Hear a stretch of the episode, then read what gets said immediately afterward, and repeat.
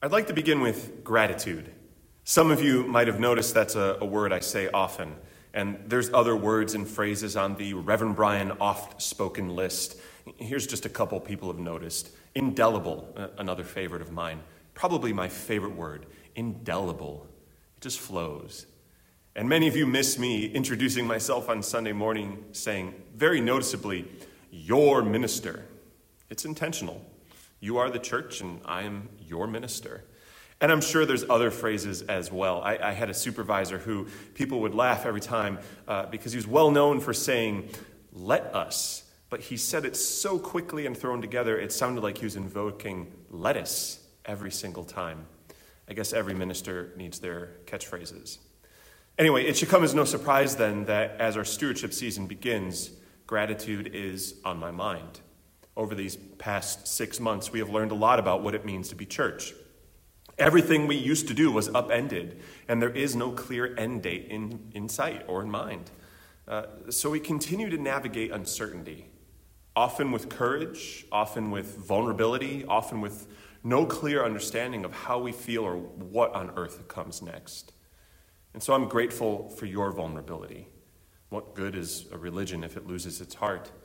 And I've, I've heard stories of people reaching out to one another making new friendships and uh, often taking risks and discovering some new connection with people. And if you haven't already, you're missing out. Take the leap. No one else will live your life for you. And I'm also grateful for those who've shown up. I don't mean just logging in, that would be too easy. But I mean the people who truly arrive ready to help, clear in what they can offer, not afraid to make mistakes, take risks, feel uncomfortable, stretch beyond what they thought they could do. All out of love for keeping this place going in this new way.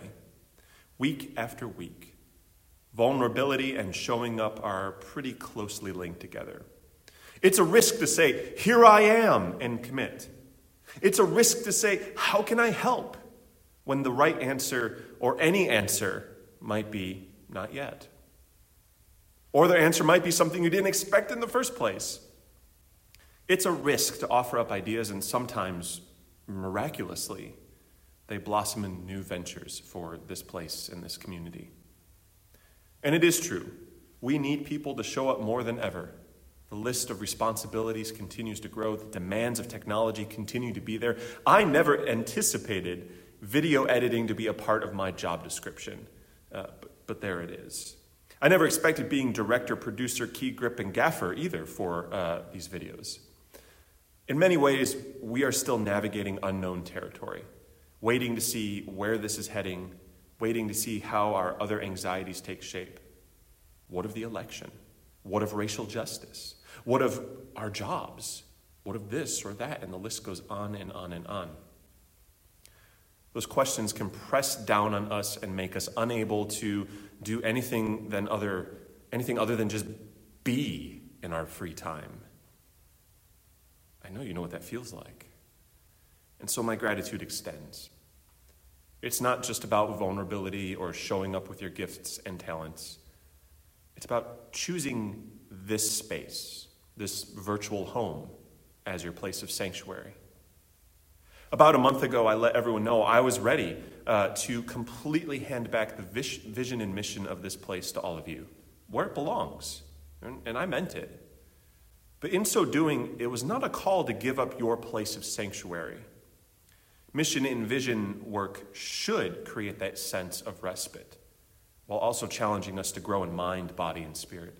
And, and what good is mission and vision for a church if it fails to do that? But in preaching that difficult sermon to you all, I, I was getting at a very important basic tenet of our theology as Unitarian Universalists. As the theologian James Luther Adams put it, we believe in the priesthood of all believers. That's nothing new. Most Protestants believe that. It's a belief that each of us are called to the priestly duties of the church. And so, surprise, you use are all priests. And you thought you were fleeing Roman Catholicism. Now, I'm kidding, of course. The priesthood of all believers in our context in Unitarian Universalism means that we are called to have a deep connection in caring for and tending to what constitutes the church, the congregation, the society, whatever, the fellowship. which is each and every one of you. It's a very intimate call, it's close, and it's forming bonds with people we normally wouldn't. It's deep listening, being present to one another, and it's responding with love and generosity. But James Luther Adams, uh, affectionately referred to as JLA, didn't stop there. He followed up with, Yes, yes, yes, yes. Okay, we believe in the priesthood of all believers, but we also affirm the prophethood of all believers. Ah, there, there it is. There we have it. That's what makes Unitarian Universalists distinct in the Protestant world. That expressed belief, the prophethood of all. But what does that mean? Some of you might have images popping into your head right now. JLA wasn't expecting you all to wake up every morning and carry the Ten Commandments around your house like Moses at Mount Sinai. Uh, this idea is not expecting you to ride a flaming chariot into heaven like Elijah. And it certainly doesn't hold the expectation that you be the mother of an entire nation like Hagar or Sarah in the Hebrew scriptures. No, no, no, no. No. In, in Unitarian Universalism, the prophethood of all believers is another intimate call. It's a call to not just be a part of the church, it's a call to embody it, to live it out, to find our sanctuary, yeah, but also to take risks, to sometimes fail gloriously, but to still call each other back into our highest aspirations. This is not street corner prophethood shouting from a megaphone. This is a prophethood of vulnerability so, congratulations to all of you, priests and prophets alike. Now, some might hear this and go, well, well, okay, that's a really nice way of telling us to do something, Brian. But not really. This is a way of asking you to dig deep into why this place is a sanctuary for you. Dig so deep that you can only feel that original feeling you discovered when you arrived here. And what is that like for you? Now, I'm not asking for the stock response. Yes, yes, yes. We, we all like like minded people in like minded communities. We get that. So does Kiwanis. So does Sierra Club. So do the Freemasons. So does that little club card you get at Kroger, the scan for discounts. But go beyond that. What is the feeling of being seen and heard here? What was that like for you? Was it a heart wrenching sadness? How did you not discover this until now, did you think when you arrived? What about joy and exuberance? Yes, yes, you might have said, Here it is. Finally, I discovered this. Or did you feel freedom? You finally found an escape from the hellfire and brimstone of the Calvinists or the Baptists or whatever tradition you were leaving. How did that feel? Name it. Don't tell me what you thought. We have plenty of thoughts. Our minds are almost never quiet. But, but what was stirring in your heart? Go ahead and find it, and it, it's there.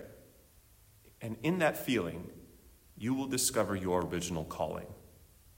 Now, some might hear that word calling and wonder, what on earth are we talking about? Is it God or something like that? Yeah, yeah, for some it is. But speaking more broadly, I mean your own intuition your deepest self, that innermost realm that is a part of you. What is that original call to this community for you? To not feel alone? To feel alive? To find a way through your sadness, to feel affirmed and be valued, to be enough, to be loved? Even behind the usual stock answer of finding like minded people in a like minded community, there are real feelings there. There are stories of what it's like to be alienated, isolated, utterly on your own. So go right there and dig deep. Now, you see, priests tend to the temple, and we are called to tend to UUCL. But prophets, they speak their wisdom openly. They turn the feeling around, though. If you arrived here out of a deep desire to no longer feel alone, I, I wonder then is your work in this world to ensure others don't feel alone as well, to feel affirmed and valued? How about people feeling affirmed and valued? If that's something that called you here, Perhaps that is your work in the world too, and, and so on and so forth. If it's to no longer feel alone, perhaps to ensure others don't feel alone. If it's no longer to feel angry and lost, to help others feel no, no longer angry and lost. And we could just keep going here. Perhaps that is the foundation of the call to this faith tradition for you. And do you see what I'm getting at here?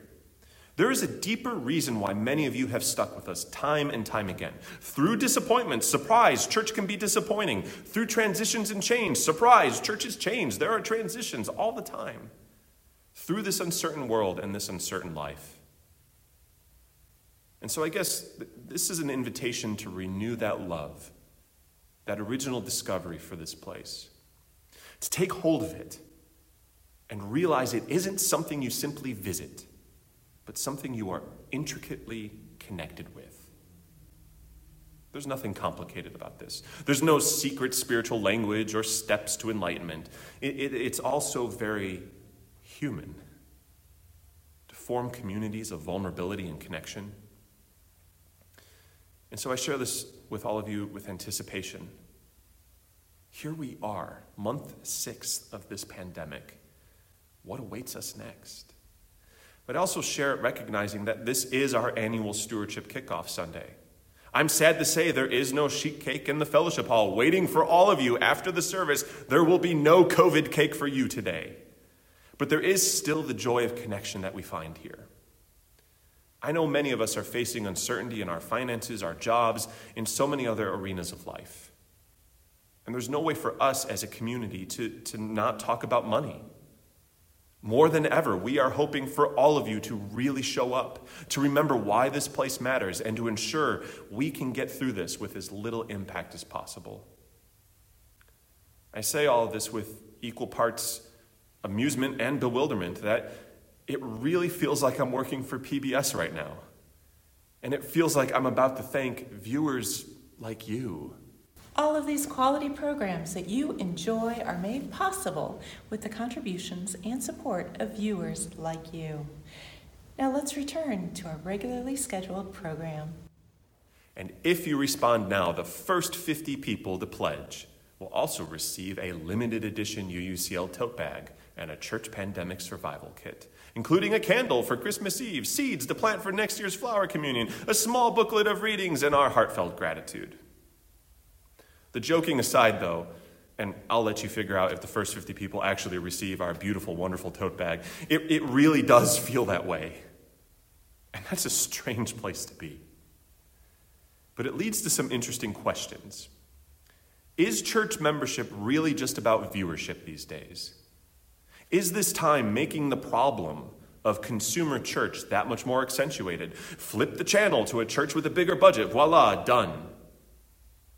Now, I, I like to believe there's still a better path for all of us. That all of you show up because you do care deeply. That there is still love for this place. That you, you are willing to go out on a limb with me, with everyone, and discern your place in the ministry of this church. And if that means monetary support, right now, that is amazing. If that means pouring your heart and soul into bringing people together in our small groups or in our technology or in other ideas uh, of how we're navigating this virtual world, that's equally wonderful. And yet, we still do need to pay the bills. And that is still a pressing matter. But more than ever, I'm looking at 2020, a year that just will not quit. And I would be remiss if I did not say, Zecher Tzadik v'Kadosh Livracha. May the memory of the righteous and holy be blessing unto us, Justice Ginsburg. More than ever this year, I believe this is a time, the perfect time, to discern who we really are as a community. And perhaps the more interesting question who are we continually becoming? Asking who we are implies there's a finished product. But no, churches are never done. We are always becoming, which is great news. There is always new possibilities, renewal, no's turn to yeses. And sure enough, things and ideas people pass from memory. Uh, we lose beloved people, but newness arrives again and again and again. And so this stewardship season is one of remembering and renewal. Remember what struck your core the first time you arrived here in Unitarian Universalism, this life saving tradition rooted in the here and now. Remember that commitment. You have my humble gratitude as your minister, and, and that's yours to keep. I will continue to give you that. But we do ask to give generously, give what you can, and to continue to receive the joys and promise of this wonderful place. Blessed be. Amen.